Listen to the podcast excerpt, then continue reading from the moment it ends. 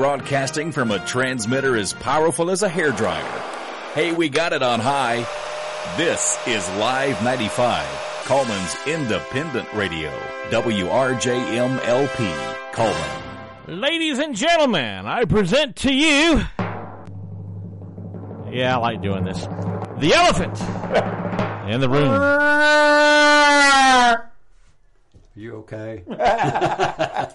Good afternoon. My best imitation of an elephant. Oh, I, I just. You're I- speechless, I'm- yeah, aren't and you? I, I don't even think I want to try that one for Good- good enough for me. Yeah. but yeah, that was that was better than I would do. Yeah, well, I don't know. if I did that on a street corner, I'd probably get committed. Would you come and bail me out? Well, I might. I don't know. Long as I What's wouldn't in do it for that me? again. Yeah, you'd have to promise. Yeah, we ought we ought to have something really interesting today since we took last week off.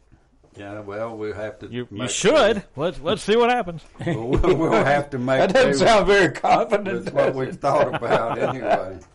Okay, well here's here's one of the things that I was kind of thinking about, and you we've talked kind of around this the oh, last Oh, yeah. the whole And, program and, really. and the time that we've known each other, we've talked around a lot of we, things. well, yeah, we have, and some of them we can repeat. So yeah, a couple of them anyway. no, it, it's about how we are a culture and a country of victims.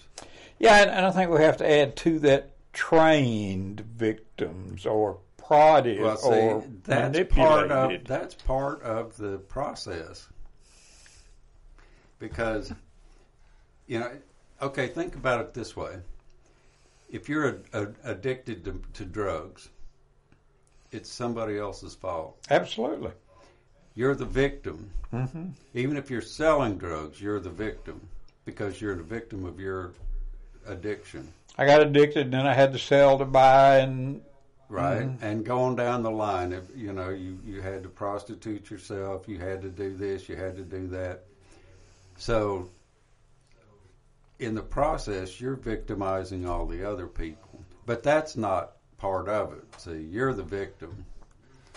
And, And it- what it- does well- that do for you? even even if I wasn't a victim, I can justify making them victims in order to take care of me. And also, because you're a victim, you're not responsible for getting better. No. You can't get better because you're not the one that's responsible. You have no responsibility in that because you're the victim. The world did that to you. Genetics did that to you. Your upbringing did that to you. Nature did it to me. Nurture did it to me. I was born ugly. They dressed me funny. You know, you can go on and on and on, And, and, and we do. and I'm the victim. And that's that's you know one of those areas where I would I would suggest that's not the case. Not necessarily that you weren't mistreated as a child, True. but that you were the one who chose to use that medication or that drug yourself the first time. And, and the amazing thing is, we, we can write up here, you know, victim, and then we can start listing secondary gain. Right. What Well, do I get? You don't have to try. No. you have an excuse for not working, for not, you know, attaining things that other people do. So, I mean, it, it really helps you if, if you're kind of scared of the world anyway. Little paranoia.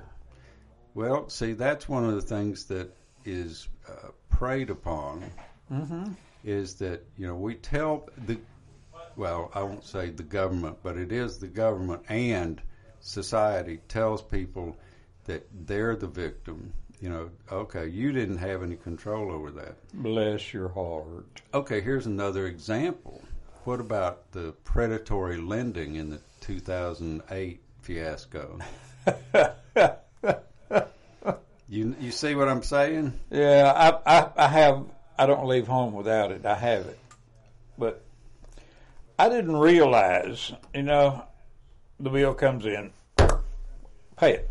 Yeah. Dialed here on it, pay it, and then I got to looking. From the time I bought something until I paid the bill, I was being charged almost 30% interest. and I called them and they said, Well, we'll look into that. I said, No, we're not looking into it. You either change this to reasonable or I'm not going to charge anything else. I don't have to do that. Now wait a minute. No, no, you're supposed to do that. See, our credit system is set up on all of us owing money that we pay off in payments every month. I don't do that. I don't play that game because 30% interest, they tell you that that's so much, but if you look at the way it accumulates over time, you're going to pay 50, 60% interest. And right, and it'll double if you don't pay it mm-hmm. off in time. Mm-hmm. So see, but see, we're we're acclimated to if you buy a new hundred thousand dollar truck, you're going to make payments, and you're going to make payments on the truck, on your insurance, on the gasoline. Because that- they go on to put it in there. well, sure. Yeah. You you don't have any well you don't have any choice about the amount and type of insurance you have because it's required to cover the lender. Mm-hmm. Also, you might have credit life insurance, Yeah. which that's that's another way they they get you, and it only pays off for them. And if you are a month behind, it won't pay that. Right. Right.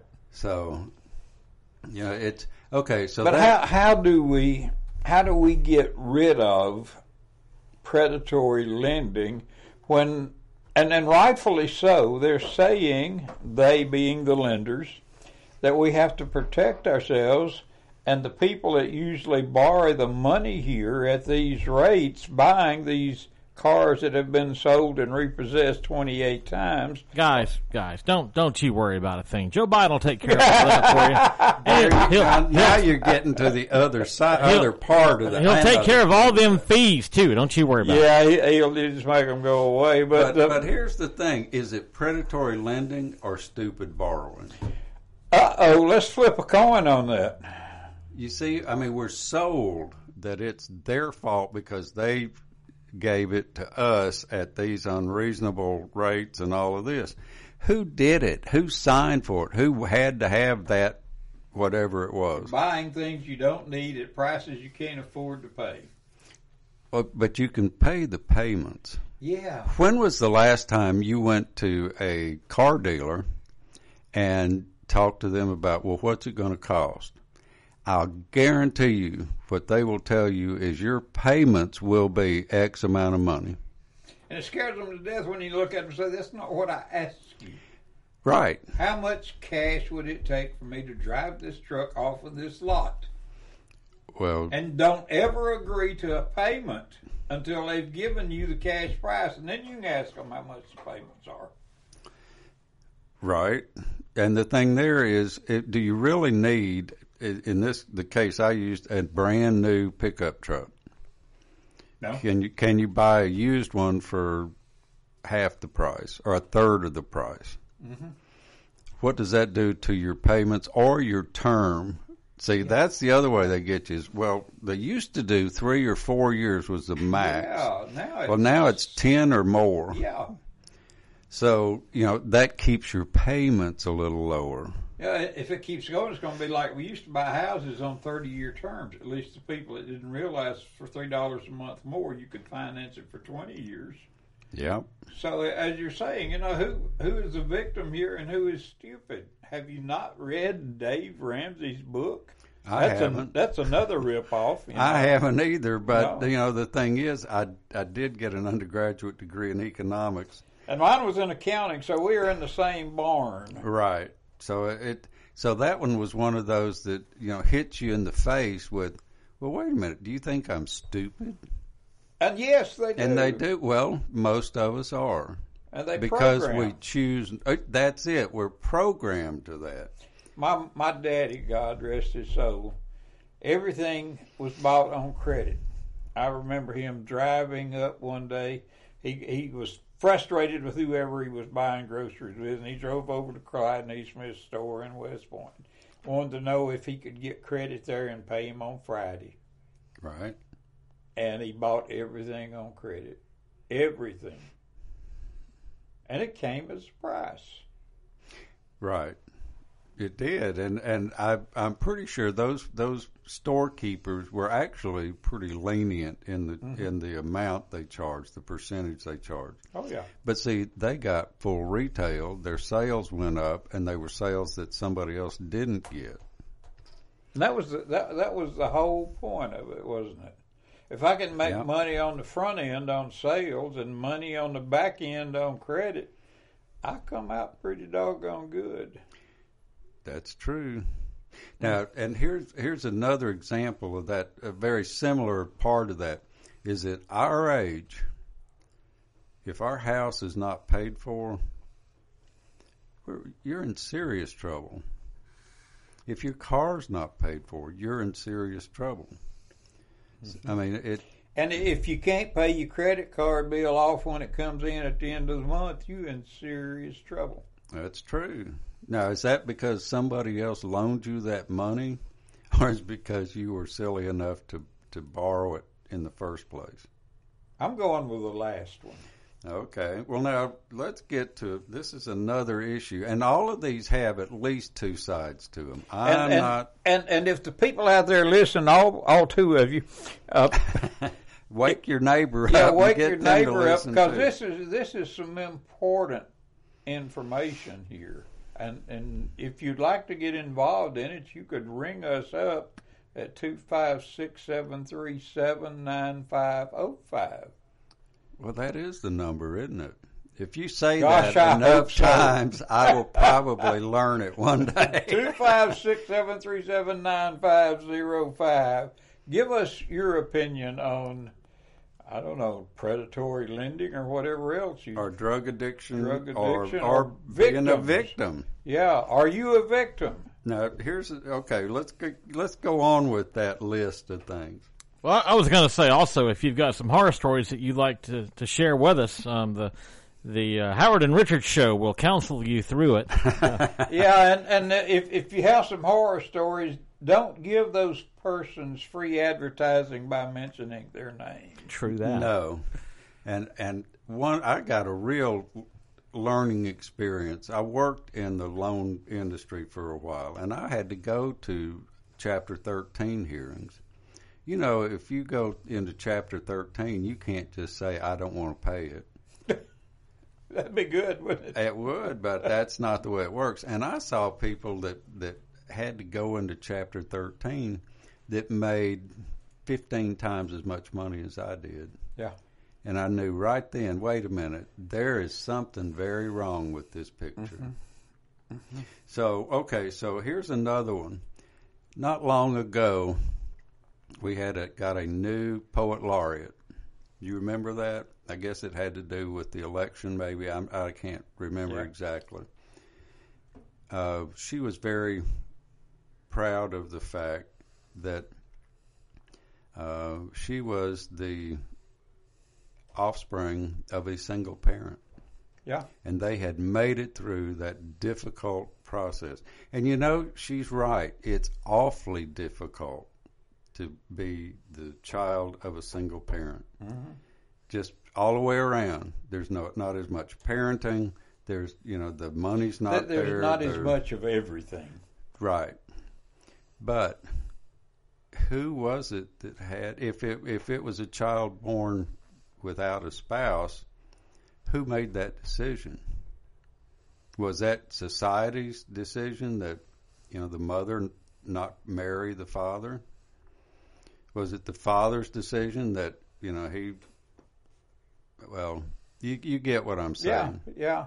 That that a they were she was he was they were doing things that responsible people doesn't do without thinking and don't and they didn't take precautions that responsible people would have taken. And now they're the victim and bless my heart. Well, and I, I have known now when when I was growing up, and I know that was back before the turn of the century. Yeah, yeah, it really in was. in Cullman, I, I had some friends in high school that in I won't mention their names because it it's been a long time ago, but um, in the ninth grade she got pregnant, they were not married. They got married. They worked through. They worked their way through the rest of school, and I think eventually went on to college. I think he may have. I don't know if she did, but they stayed together, and now it's well fifty three years later, and they're still together. That's unbelievable. Well, see, that's the thing. The gift you get from taking on that mm-hmm. responsibility Yep. is that you are able, by the end of that time, you really understand what parenting is about and the decisions you made and and your responsibility. And see, that's really the thing that I think is missing. It is. Th- those two could very easily have jumped off into the victim role. Well, we weren't given good counseling. We didn't know. Nobody told us. We weren't properly directed. All kind of things. Right. And and for whatever reason they saw fit not to do that. But I, I guess the thing that I would wonder about in looking at their socioeconomic background, how different were they than the average society? Um, I would say that they were probably both working class. Okay. I mean, I, I'm not saying lower class. I'm saying middle class, Yeah. but lower Yeah. middle class. And you know, but I was just have always been in awe of the responsibility they took on, and the fact that they made it work. And you know, I, I don't know how their marriage was, whether it was rocky or not, because I, I missed, you know, lost contact with them. But that's that's one of those things that we, you know, people just say, "Oh, I'm not doing that. Can't do that," and that's, I'm sorry, but that's not society's responsibility.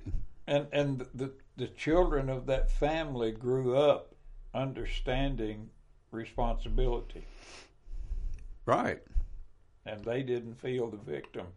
It, it's uh, it's too much like uh, you know passing on the victim mantra to the children, and them thinking, well, I don't have to take responsibility, and Well, they don't. And see that single parenting is one of the, and and I, it's an un, unintended consequence of the uh, women's movement. And I, I pl- we'll probably get hundreds of calls from Now we got people. callers coming in. But no, it, it's because you know the relationship, a marital relationship, had to change. Originally, up mm-hmm. until the fifties or, or later, right. it was strictly a male-dominated. You know, you this is your role, this is her role, and this is the way it works. Yeah, and, and I, my granddaddy on my daddy's side married my grandmother when she was a little over 13. She had my daddy at Right. 14. And Ab ruled that family with an iron fist. and see, and, and yeah, and and so not only was that the way it was, but that's what the child, you know, your your mm-hmm. daddy learned. Right. That's the right. That's the way it's supposed to be. Mm-hmm. And and there there has to be a happy medium there. Uh, the man should not have the iron hand, but doggone, once once he commits to something and and getting a woman pregnant, there's not much more to get committed to than that. They Well- need to step up to the plate. B- right. Both parties do. Absolutely. and and I guess that's the the part is that what you're doing by making that decision to go your separate ways, you are putting that child in the position of having limited access to that parent, mm-hmm. of putting them into more likely into poverty, and less supervision after school hours if you know once they get to that age. So, you know, in effect, you're setting your child up to be more likely to fail. It's not saying I am not saying that that's un, un, invariably going to do that. I'm not No, saying that. no, I'm but- just saying if, that. if you look at the probability, the probability of it happening is much Right. greater than the probability of it not happening. And if if you don't want to be in that position, don't do the things that put you in that position. Right. And and that's not just that's not just with pregnancy. That's with predatory lending. Uh, one of the Isn't couples, that what we're talking Yeah, about? Is, that's- is that responsibility? one of the couples that I work with own, owes money to a, a little predatory lending place here in Cullman. And 98% of what they make in a payment goes to the interest. Right. And then they can extend it for just paying the interest one month. Yeah. Which means they didn't pay anything on the principal. Right. They can roll it over when it gets down to a certain point and borrow more money so they can go on that vacation they need to take. Yeah, Or- let's just refinance this year because you you have four hundred dollars of unused credit. Let's just you know roll as you say roll it over. That that Now there, that's different from say real estate loans. yes. where the interest rate drops from like now six or seven percent down well, we to missed out on that, didn't we? yeah down to about two Yeah. They're about. I mean that just makes sense because you you most of us didn't just you know have a house. Right, we, right. we had to pay payments on it, and we you know had to go through all of that and all the upkeep and everything else. But I don't know of anybody who should, and I, there I'm using a, a real pejorative term, who who ought to uh, refinance a two percent loan at seven percent, unless it's an absolute emergency. So my opinion on that, and I'll jump into this and then we'll take a quick break while people decide if they want to call it. 256-737-9505. But there's a time when it makes sense. Like let's say you're renting right now and you're looking to make an investment. You know, if you don't keep refinancing and refinancing and refinancing, um, eventually you will pay off the mortgage and then guess what? The bank doesn't own your stuff anymore. You own it. You and the county own it because you still got to pay taxes on it. Right. and You don't ever own anything, really. Oh, let's don't go there. And, and also, when you leave this world, you ain't taking it with you either. So, um, but you know, I think it's a good investment, especially uh, the way rents. You know, y'all haven't. I don't think you've talked that much about rents. No, I've kind of haven't. been listening off and on this hour while looking at other things around the building. We can. but um, we can, I guess. Rent is i mean okay if you don't know if you're going to be in a place very long your future is uncertain you know maybe rent is, is a better option it gives you more flexibility.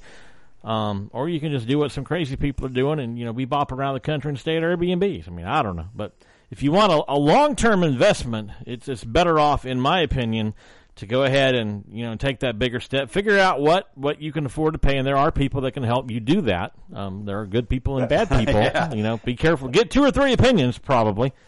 Um, but then you know figure out what you can do. And I, I've gotten some bad mortgage advice. Even when I was younger uh, I was talked into an adjustable rate mortgage. Horrible thing.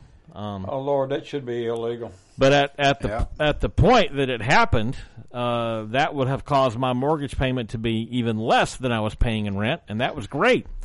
Um, that was fine until the rates adjusted upward. And to revisit that, you know, I, I haven't kept up with the rates over the last 20 or 25 years, but for the most part, they went up, then they came back down, then they went up, then they came back down. They stayed down pretty much from what, 2008 all the way till really Right. just the last Until year Last year, yeah. and then you're welcoming a whole new generation into learning what an interest rate is because you know if that's all they've known you bought a house in you know 2006 or 2010 when the rates were pretty low uh, you probably did all right if you had an adjustable rate. But by golly if you still have that now But that that foolishness started back in the late seventies and early eighties, and innumerable people lost houses and farms because of that adjustable Well, rate. a, an adjustable rate mortgage might make sense if, and there's the word if. i want to learn this i've, I've never if- thought they if- made sense No, if you pay not just the payments, but extra every month as long as your interest rates are lower. because as they go up, your payments are going to go up, and what you're paying in interest goes up. That's true. And another secret most people don't know if you calculate your payment to be a little bit less than what you can actually come up with, or if you have a career like I've had off and on where you might have a real good month one month and a not so good month the next month, you know, if you can pay extra on that mortgage, you might learn that you paid it off uh, substantially Very. earlier than you thought you were going to. So, And that's the that is the point about having borrowed money. And and from from the lessons from the seventies and eighties is they started selling a cap. Like, okay, this is the adjustable Oh, interest yeah. rate, but you can buy a cap where it won't go over this for like a thousand bucks. Do Mm-hmm. it, buy it. hmm, I've never heard of that. Yeah. Th- Well- you sure they still do that? No, I don't know if they still do it or not. We we don't borrow money to buy a house. No, we we Okay. Well, now what about? Oh, you, Well, were, yeah, you let's- were saying it's it's break It's time. break time, yep. 256 737 9505. Come confess your guts. We'll hold your hands. Uh, we'll be back in a minute with the elephant in the room on Cullman's Live 95. Cullman Electric Cooperative has been providing electricity and community support to help local people and businesses grow for the last 86 years. The co-op is adding to that legacy with its new Sprout Fiber Internet, giving its members access to blazing fast gigabit internet speeds with unmatched reliability and extraordinary customer service. Cullman Electric Cooperative and Sprout Fiber Internet, powerful connections, brighter future.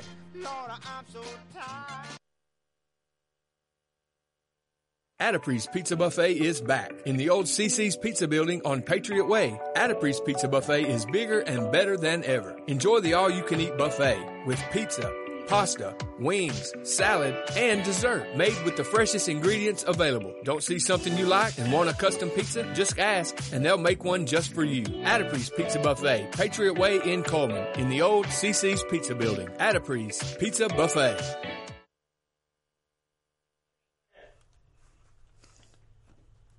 Did you say go ahead? I said, go ahead. Oh, Go I guess we're back. yeah, go ahead. And we're still alive. That's but, good. but on the other hand, people don't understand the rule of the 72s when it comes to investing. People don't know anything about money other than you work your whole life to get it, and when you leave here, you ain't got none of it left. I know. And I have known people that made lots of money that just managed to get by every every month. And then when they were 70, looked around and said, "Well, I can't quit working. Yeah. I've got too many bills." Well, that's, you know, that's an issue you should have thought about and addressed. So I, I hear that theme a lot on that other guy's show. Um, he didn't pay me to say it either. So, um, but he he's got plenty of money, but he doesn't spend it on us. So, but one of the comments he makes a lot of is, you know, you bring home X amount of money a month. What you got to show for that? And he's right. Yeah. And if that's you the point. if you ever sit down and try to calculate, and you get a statement once a year from your bank telling you how much in interest you paid, uh-huh. and it's shocking sometimes. Years ago, mid 60s, A.G. Gaston, guy that started out selling buttons and ended up owning motels, funeral homes, Insurance company. insurance companies, had a billboard in Birmingham that said, A part of what you earn is yours to keep. It needs to be that way. Yeah. But people don't understand. And And see that that goes back to what we started off with, which is this: Am I in control of my life, or is somebody else? I think you surrendered control. And that's what we all have to take back to some extent or other. We're never one hundred percent in control. No. No, we, but we, we're more than one percent in control. Maybe we we are victims because, and, and as you started to show out, is it because of this or is it ignorance? And I think it's ignorance.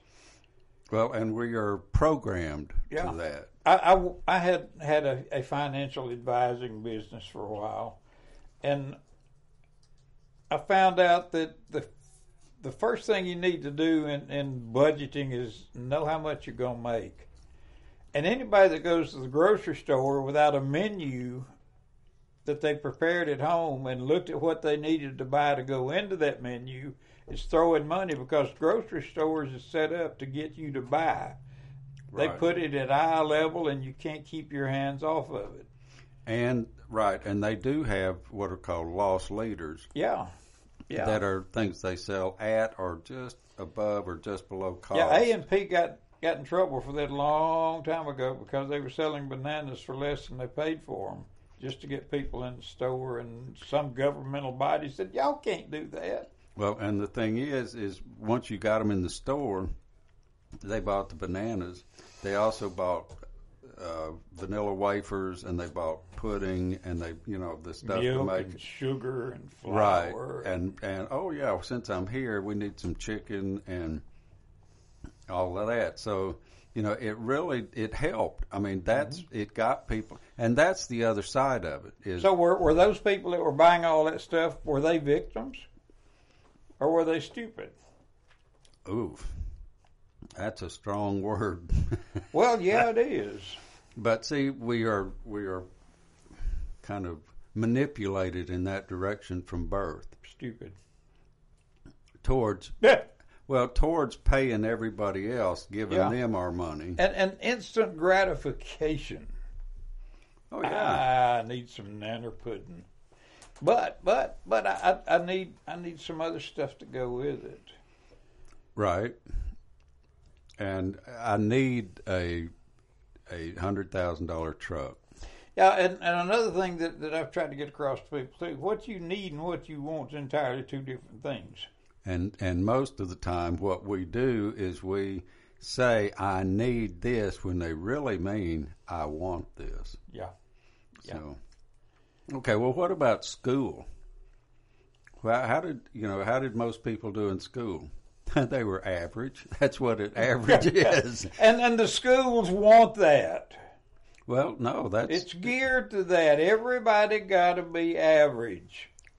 Right. Which means that the schools, to avoid victimizing their students, move everything down to accommodate the least Yeah. least competent of the students, who are least less competent for multiple reasons. Right. Not just because they never had a chance. Did their parents read to them as as babies, or as as you know um, crawlers? Right. Did they take time with them when they started school to kind of enrich that you know so that they knew what was going on with the child and also help them to learn what they needed to know? And it goes all the way back to were they given a good nutritious diet? Did they get all of the milk fat they needed to develop their brain? There's so much that goes into this that people don't know about. You My mother probably could not have spelled nutrition. she just kept feeding us biscuits and gravy and sausage and bacon. We kept lapping it up. So you guys hit on what I wanted to talk about. It it is the education system. You know, some kids in the inner cities are graduating with under a um, sixth grade reading level. They can't read. They can't write. They can't do math Right. and they're they're passing through high school just to get them out of high school. So who's I mean, you say we're playing the victim, but who is the victim when it's the public schools that are to blame? Well, they are part of the manipulating group. Just like we do that to other people. If we're trying to sell used cars, we're not going to steer somebody to the cheapest car on the lot. We're going to, you know, steer them to the most expensive one. Yeah, because if, if you sell them the cheapest one, you get paid based on what is referred to as the gross.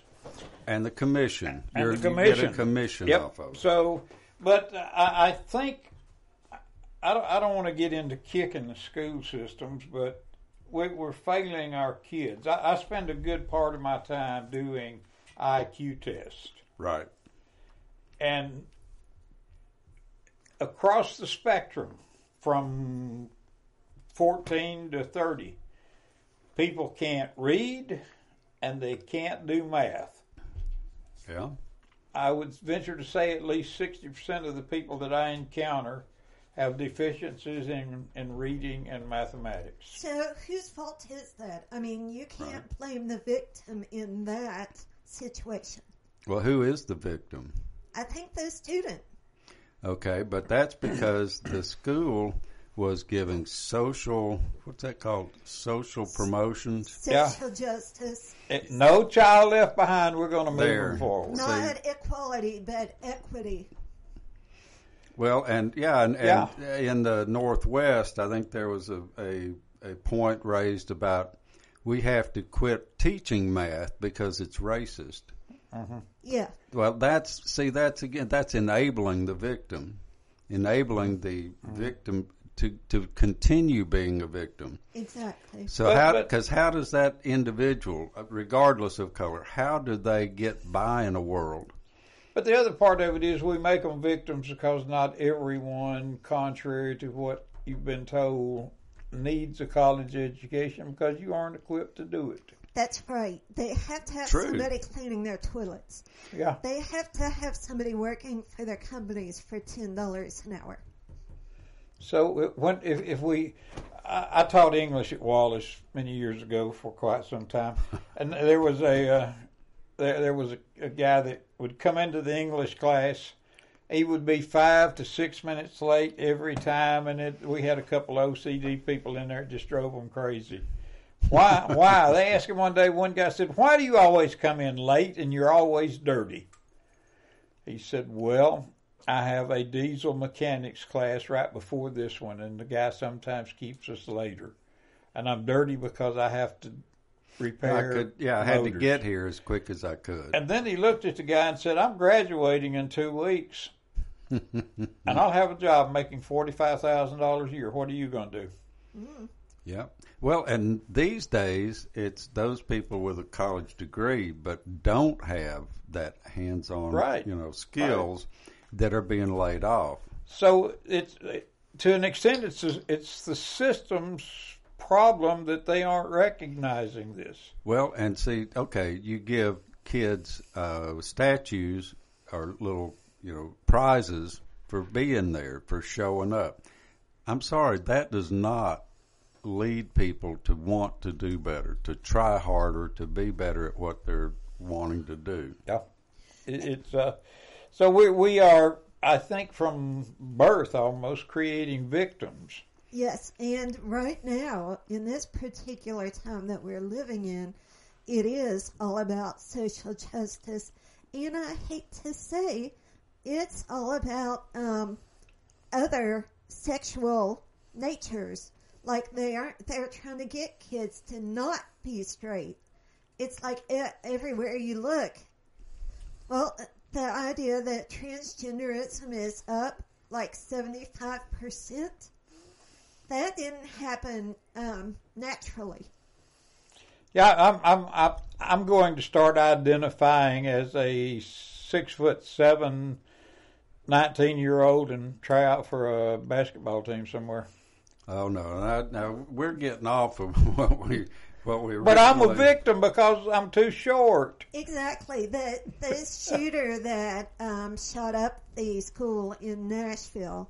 Um, if you go looking into the depths of social media and some legacy media, they are blaming the system because that young person is the victim and they lashed out. Well, that's that's what I. That's really what we're talking about. Yeah. Who's responsible? These, you know, the kids that have done these mass shootings, or adults for that matter. They are the victim. They are taught that. Everybody, you know, wants to talk to them and and say, "Oh, what happened to make you the way you are?" Yeah. It doesn't matter.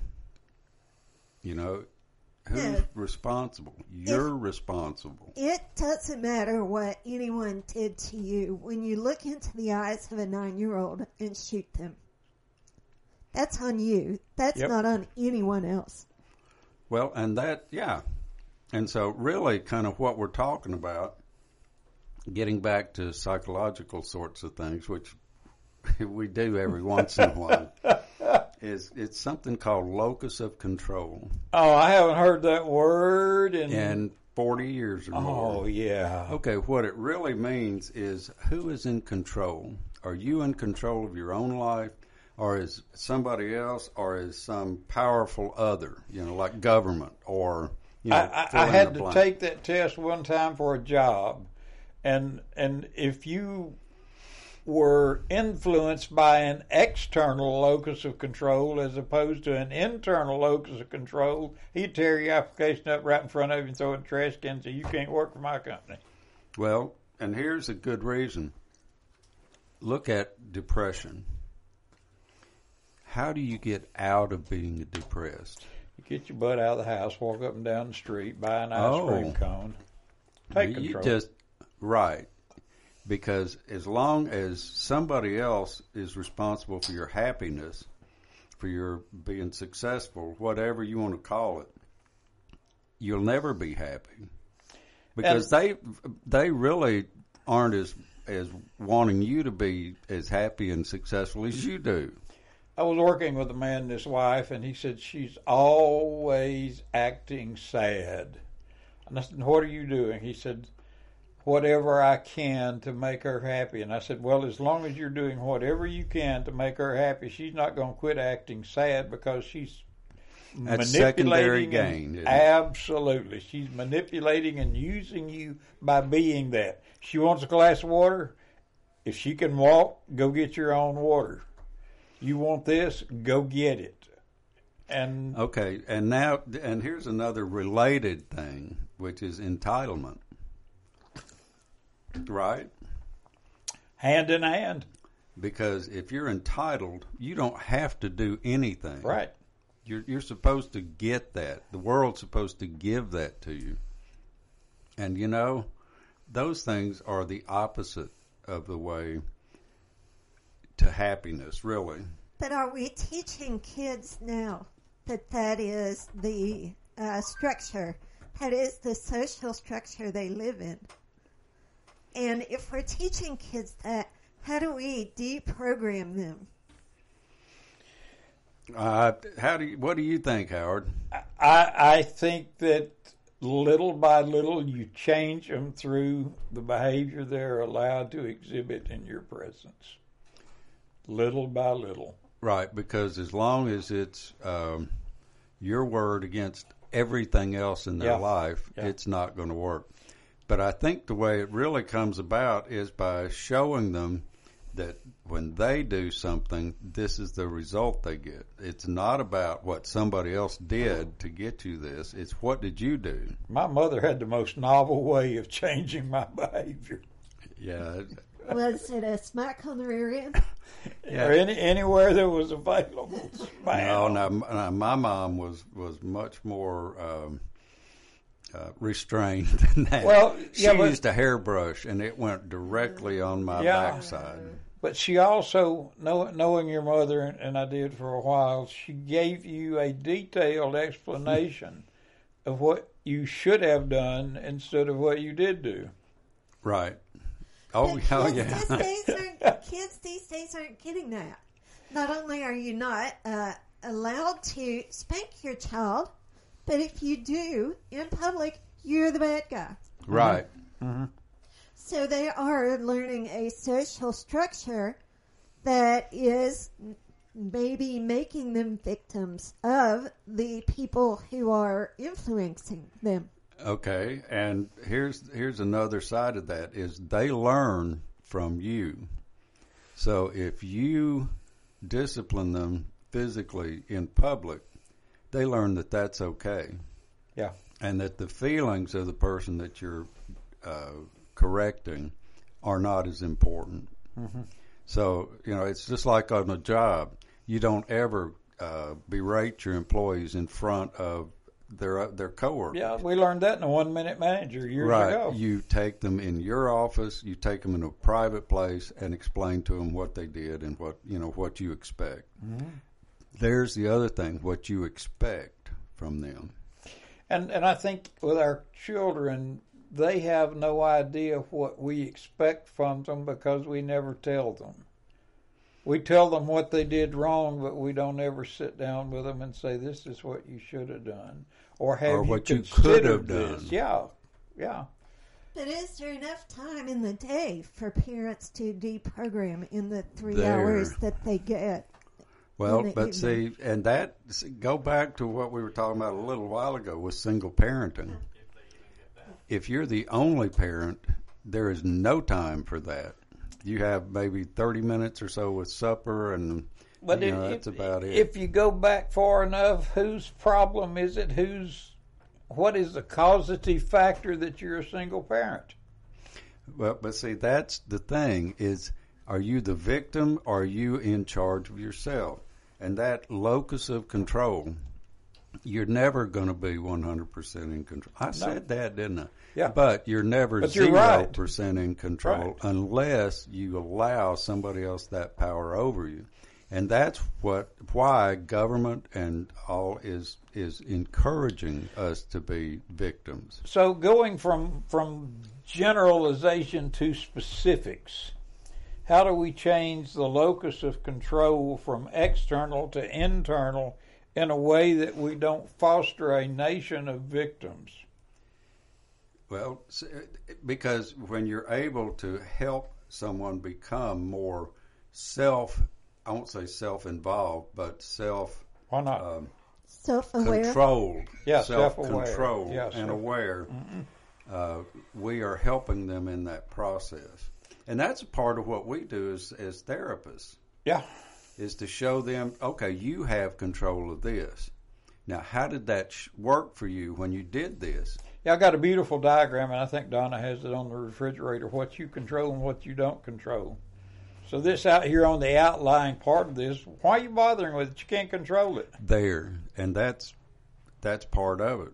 Mm-hmm. But we always have, or almost always have, a little more control than we think we do.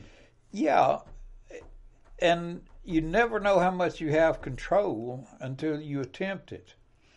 And that's part of what learning. And Uh-huh. say, okay, to answer your point about how do we help kids deprogram, is we encourage them to make mistakes and to learn from those mistakes, to pay the price because they chose to do this, not because they got caught, but because they chose to do this. Mm-hmm. You're going, you know, this is, was the the result of that.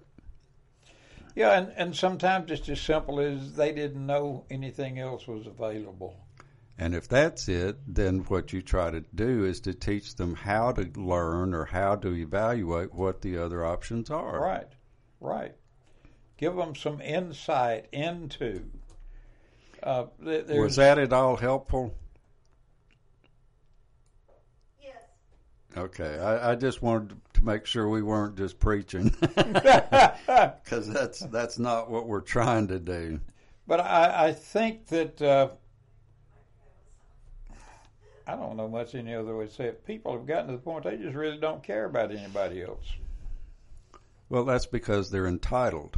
Yeah, They're entitled. Other people aren't, but you mm-hmm. are. Mm-hmm. And that's part of, of having an external locus of control because you really don't care what happens to them mm-hmm. because you're not aware of your actions and how they affect them. and it can't be my fault. Right, because I'm entitled to act this way, to believe this way, to think this way, to to not learn anything in school this way. It's a little bit narcissistic. It is narcissistic. Yeah. and that is part of what the problem is. And and government encourages that. Sure. Why? Because then we are dependent on government. Yeah, so they're setting us up to control us. Right.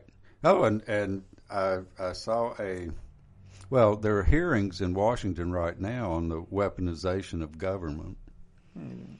That's because the Republicans did gain at least minimal control of the House. And one of the interesting things I found was that uh, one of the reporters who actually was testifying to that august panel Yeah. uh, the IRS served him or, or was at his home or his office either that day or the next day to because they didn't think that he had done his 2019 and 2021 uh, records correctly. Wow. Yeah, it, see, that is a perfect example of weaponizing the IRS. So we don't think that was coincidental. Oh, I'm sure it was. They they didn't mean anything. It was just you know the luck of the draw. Yeah. Same, well, sort of like when uh, well we've talked about this on the radio when Mr. Clinton met with Loretta Lynch. Lynch On the tarmac. on the tarmac. I'm sure it was just a harmless "Hi, how you doing?" Yeah, these two planes ended up on the same tarmac in a gracious big airport and a long way away from Washington, D.C. and a long way from anybody but the one reporter who saw actually right reported on it Yeah, and he committed suicide a few years ago here in Alabama yeah.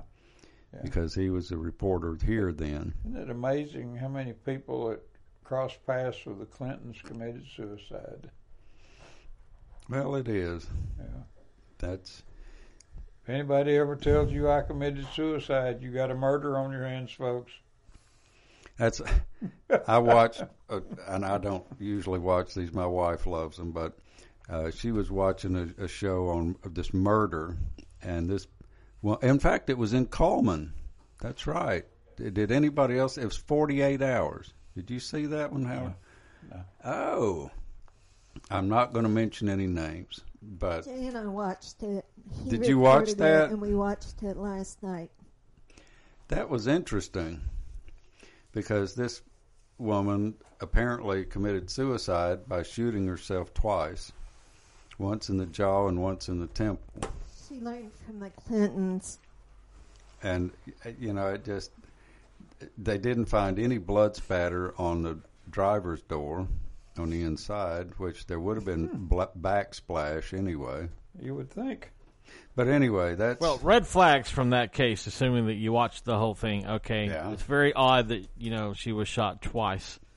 Very odd that um, the medical examiner said it sure looked like she was shot from at least ten inches away, right. No, no uh, powder residue on her face. and, and extremely unusual that there was no DNA found on the gun, male or female. Hmm, must have been wiped. Oh, she did that Right. after she shot herself in the temple, don't and, you know? And shut the door. And yeah, and of course, uh, uh, she was. Oh, they gave the van back to the family that night. They they took pictures and, and did all the stuff. They're you know they went through the motions with it and then gave it to the family. And the next day, when they the state inspector came in and wanted to really look at what was going on, that van had been thoroughly cleaned. Detailed from one end to the other. Right. one, Yeah. And again, I'm I'm not you know saying what who was who or what was what, but it's just a little bit on the odd side.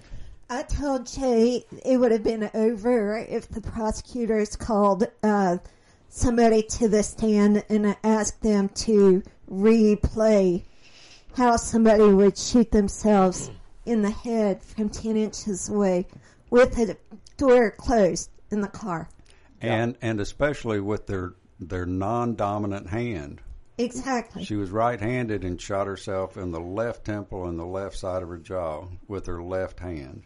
So she missed the first time and had enough. Uh, No, hit her jaw the first time. It didn't kill her, so she shot herself in the temple. I have a, I well anyway. That was, you know, that's been a while, and we we got off the topic. yeah, I'm not again, sure where we how we got there. We, C- we- certainly not a laughing matter, but that uh, No, yeah, it's not not a good situation. bad, bad. So well, anyway, we got into big government, which you know that's one of my favorite topics. yeah, yeah. I, I I could be a libertarian if I wasn't already. Well, we have to redesign being a libertarian because you can't have no government or even very, very tiny government. Well, well we we have no government now. Then you have anarchy. right, and we're Yeah, not yeah. anarchists. But you can't have You, what you we have government. now You have either. you have people fighting to be in control, and Yeah, uh, right. Yeah. yeah, that's some form of government. I don't know what form of government it is. but- And and uh, Well, look at the Chinese. That's where Yeah. we're headed if if we don't start taking control of ourselves, our our communities, our state, and the and our country. And and folks, you got to start where you live. I cannot have Right. much effect in Washington, but well, I can't have much effect here either. I mean, I got fifteen hundred and fifteen votes. That's more than I got. fifteen hundred and fifteen smart people in Cullman County, but you got to take over your counties. Your counties take over your states, and the states take over the federal government. And who is okay? Again, we're talking about kind of the locus of control. Mm-hmm. You're responsible for yourself. Right. As a parent, you are also responsible for your kids. True. See, so that that kind of goes out some. Uh, I, I guess you're also, to some extent, responsible for your church in the direction it's going because of what you do and who you, you know, how you work to to make sure it's what you want it to be. Well, the the bad news is you you guys are out of time, and Melissa's dying to get a word in. So go ahead. Go, Well, Melissa. Well, they were talking about that when uh, during 2020 when uh, Trump lost. Everybody was saying, "Well, we have to take control of the states. We have to make our states the best." Well, it doesn't matter if you have the nicest house in a crack uh, neighborhood. You're still in a crack neighborhood. Right. Yeah, I, I get the metaphor. I do. Next week we'll present to you the optimist in the room. Thanks, guys. See you next week. Donkey in See the room. Cullman's Live 95 is Cullman's independent radio. It's time now to check our regional news from the Alabama.